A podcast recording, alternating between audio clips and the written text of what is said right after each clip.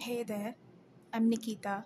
I'm a psychologist, and I would like to invite you to pause for a moment and join me to reflect on life and the chaos that it brings along.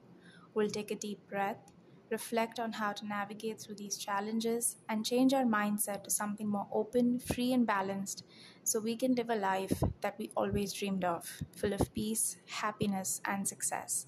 Thank you for being here today.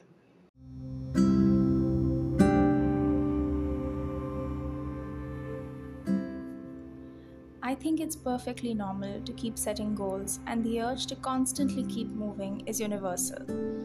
I'm not here to tell you to not have goals and dreams.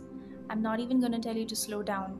But I do want to take a minute of your time and tell you, remind you rather, to reward yourself for what you've done. This reward could be as simple as getting a good night's rest. I also want to add here that the reward we're giving to ourselves is not after we accomplish something it's for making an effort. Quite often, we attach rewards after an achievement. I used to think this way as a child and for a very long time as an adult too, because only after I had accomplished something or achieved something, I was appreciated, acknowledged, and rewarded. I did not think the effort was something that required celebration. How can you celebrate effort without reaching its end goal? Effort holds value only if a milestone is achieved. That's what we've been taught, but the fear of not accomplishing pulls us down. We don't even try. We're terrified of disappointing ourselves more than anyone else. We're afraid that we'll judge ourselves before anyone else does. And that disappointment is not pleasant, it's devastating. I don't remember how I realized that without effort, nothing is possible.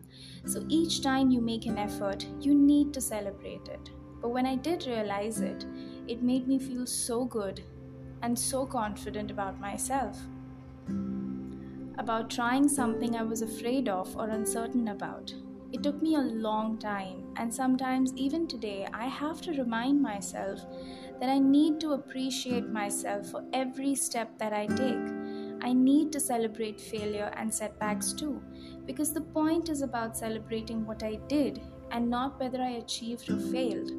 So I'm here to remind you that if you are hoping to celebrate, don't wait for the result. Celebrate the effort you put into it, no matter what that may be.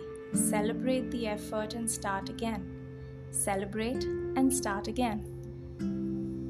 Thank you so much for listening to this episode and I will see you really, really soon. Thank you once again.